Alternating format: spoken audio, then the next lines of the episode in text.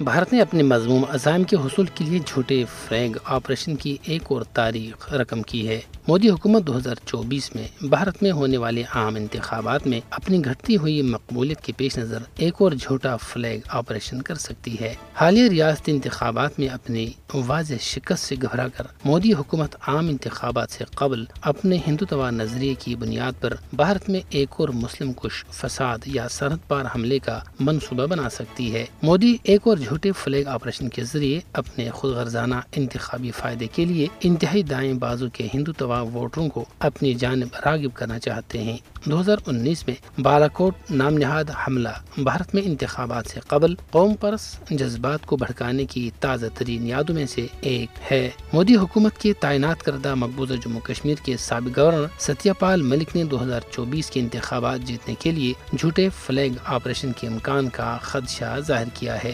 بدنامی زمانہ بھارتی خفیہ ایجنسیوں نے پاکستان اور کشمیری عوام کی جدوجہد آزادی کو بدنام کرنے کے لیے کئی جھوٹے آپریشن کیے ہیں۔ سمجھوتا ایکسپریس دھماکہ، پٹھان کوٹ اوڑی اور جموں میں بھارتی ایئر فورس بیس حملے ماضی میں بھارت کی طرف سے کیے گئے جھوٹے فلیگ آپریشن میں سے چند ایک ہیں۔ مودی جھوٹے فلیگ آپریشن اور بے بنیاد پروپیگنڈے کے ذریعے کشمیری عوام کی جدوجہد آزادی کو دہشت گردی سے جوڑنے کی بھرپور کوشش کر رہا ہے۔ کشمیری عوام کی کی حق خود ارادت کی جدوجہد اقوام متحدہ کے چارٹر کے عین مطابق ہے، جبکہ مودی ایک اور فالس فلیگ آپریشن کر کے پاکستان اور تحریک آزادی کشمیر کے خلاف اپنے مضمون عزائم میں ناکام ہو جائیں گے۔ دنیا کو سمجھنا چاہیے کہ فسطائی مودی حکومت عالمی امن کے لیے شدید خطرہ ہے، جس کا ادراک کرنا عالمی برادری کے لیے انتہائی ضروری ہے۔